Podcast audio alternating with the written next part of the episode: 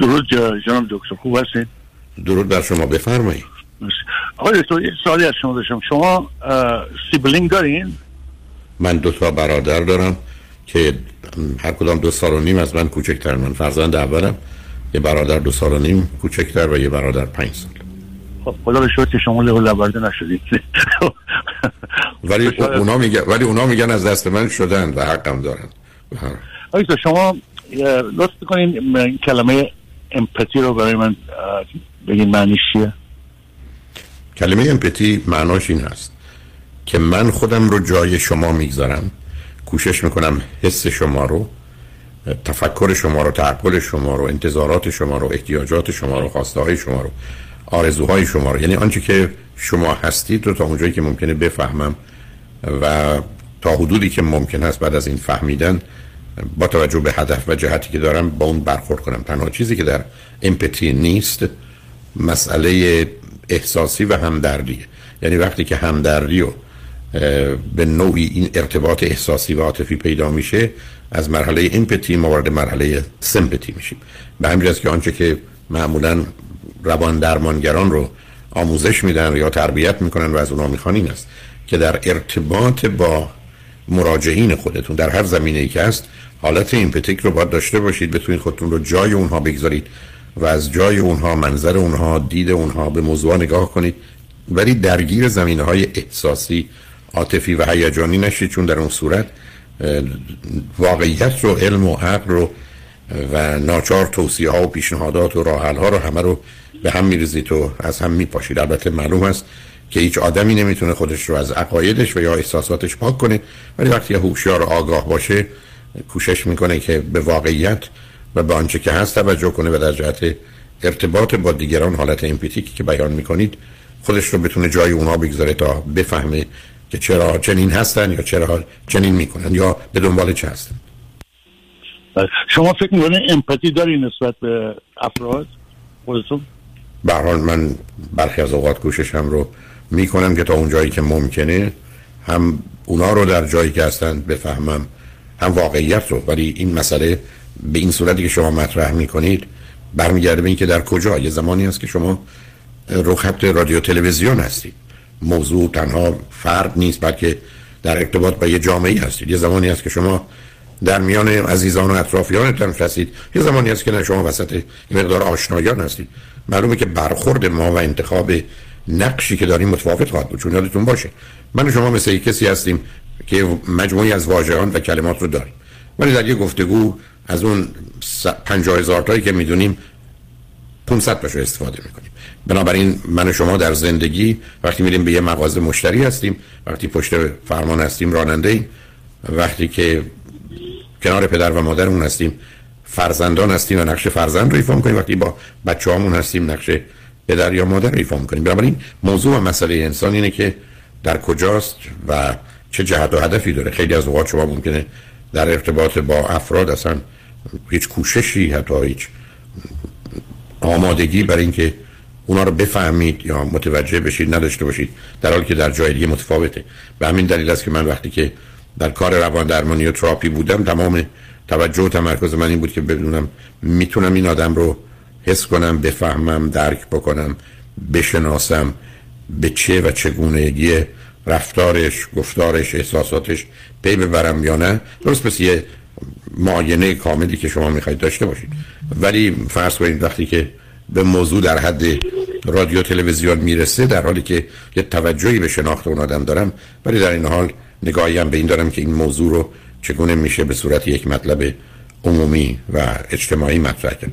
بنابراین این پرسش شما نمی‌خوام بگم وارد به دلیل جنبه علمیش خدمتتون عرض کردم ولی جنبه شخصی و خصوصیش موضوع فردی من هست که اگر ضرورتی داشته باشه خودم در مورش صحبت می‌کنم اگر نکنه ببین آقای دکتر من اگر به شما بگم که من یه برادری دارم تو ایران که خیلی مریضه و در حال مرگه و من اگر بخوام برم اونجا ببینمش مثلا بایستی 5000 دلار قرض بکنم. این 5000 دلار من یه خورده عقب میندازه یه ترم تحصیل هم دست میدم و چیزایی قبیل.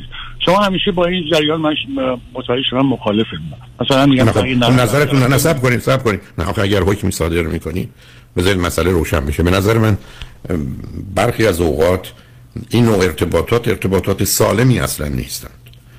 برمیگرده به اینکه شما در دنیای امروز این نوع ارتباطات رو چگونه تعریف می‌کنید؟ برمیگرده به ساختار خانوادگی شما فرهنگی شما. ولی وقتی کسی رو خط رادیو میاد و مسئله رو مطرح می‌کنه من در اینجا با این موضوع رو برو هستم که در حدی که او نظر منو خواسته و هیچ هم قرار نیست بر مبنای من نظر من عمل کنه. من احتمالا هم طور که اشاره فرمودید.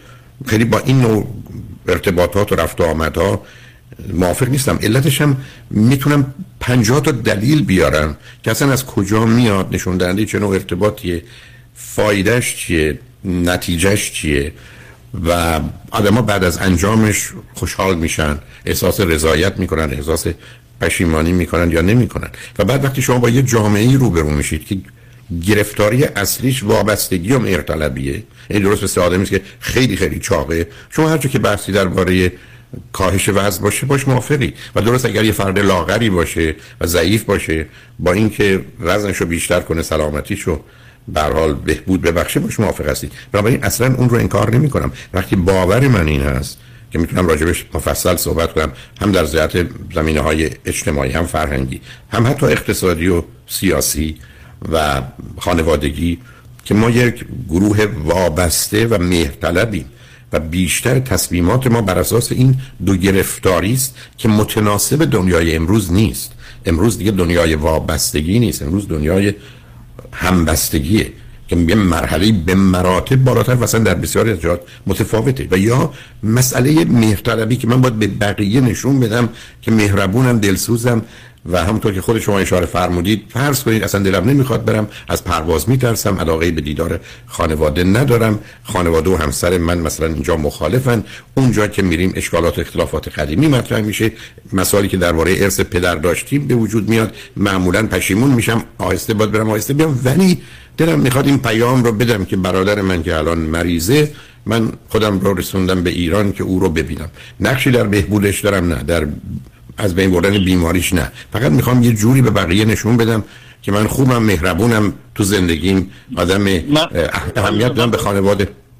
بله من با نظر شما مخالفم. من فکر نمی کنم من اصلا من این برنامه رو برای موافقت و مخالفت ندارم. مخالفید مخالف باشید. شما این شما این نسخه رو آقای دکتر برای همه می نویسیم من دقیقا می نویسم و میدم. شما مشکل داره که داشته باشید عزیز. من که نمیگم عقیده شما با عقیده من یکیه.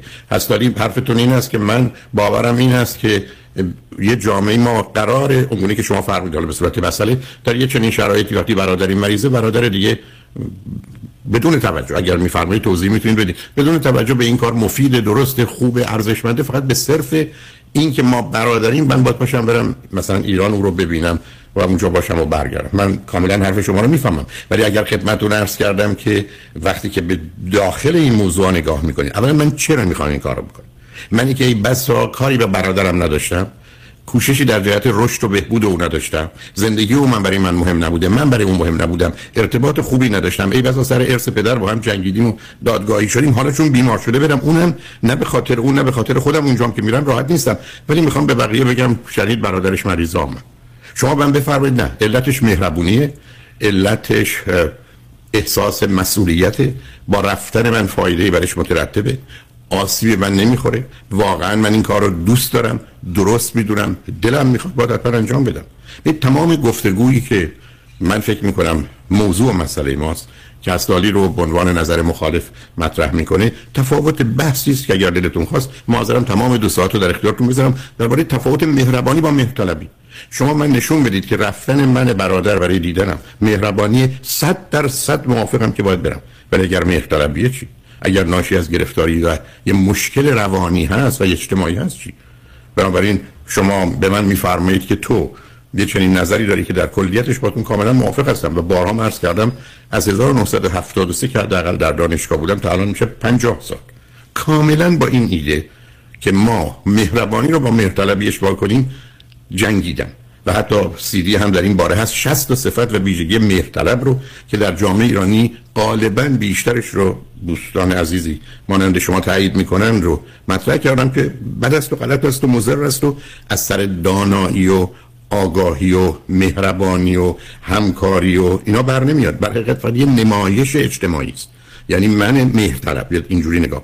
من مهرطلب رنج می‌برم احساس بدی می‌کنم خشمگین هستم غمگین هستم ولی چون انتظار از من این هست که من به این مهمانی برم یا پاشم برم سراغ برادرم در ایران را میافتم میرم. خوشحالم نه. درست می‌دونم نه. راضیم نه. چرا؟ برای که می‌خوام مادرم نگه برادر مریض بود چرا نیومدی؟ یا مردم دیگه من نگن که چقدر نامهربونه. برادرش اینجا مریض بود یه سری بهش نزد. خب اگر من بفرمایید که نه. رفتن من self satisfaction کجا میره؟ من اگه برم مثلا برادرم ببینم خودم self satisfaction داشته باشم. اگه نرم تا آخر عمرم ناراحت خب آخه خب اینا اشکال ازم ببینید شما من میفرمایید که من رضایت شخصی پیدا می‌کنم. این نشون دهنده این است که شما این رضایت رو در رفتن می‌بینید و بسیار خوبه. ولی اگر پشتش آمدید حرف دوم رو زدید که احساس گناه می‌کنم. یه کسی بگید چرا احساس در تا آخر عمرتون ناراحتید میفرمایید چی؟ یعنی چرا من تا آخر عمرم ناراحتم؟ این نرم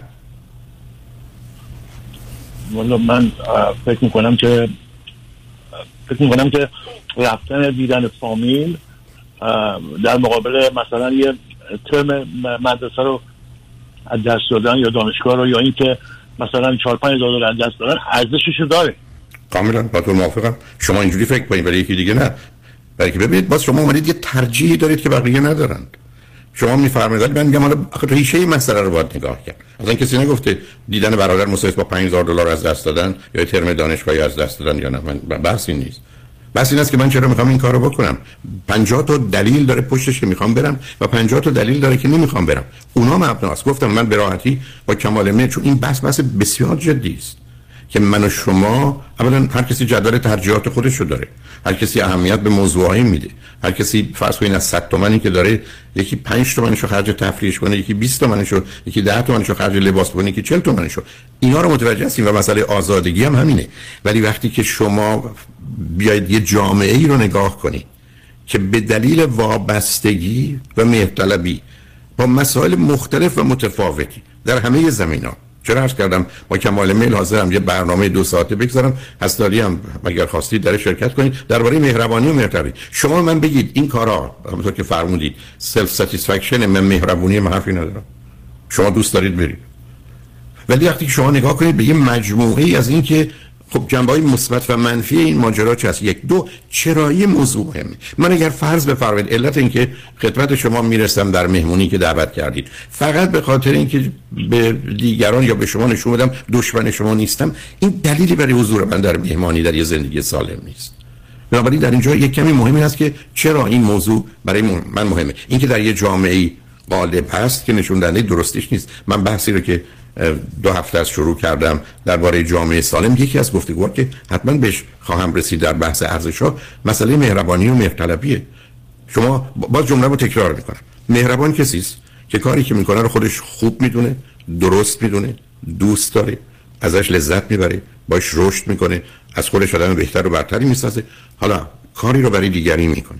ولی اگر من رنج می‌برم غمگینم خشمگینم مجبورم نگران حرف مردمم نگران قضاوت دیگرانم نگران این هستم که فرصت های خوب دیگه در زندگیم به خاطر این کارم از دست بره. پس از سر اجبار این کارو می‌کنم.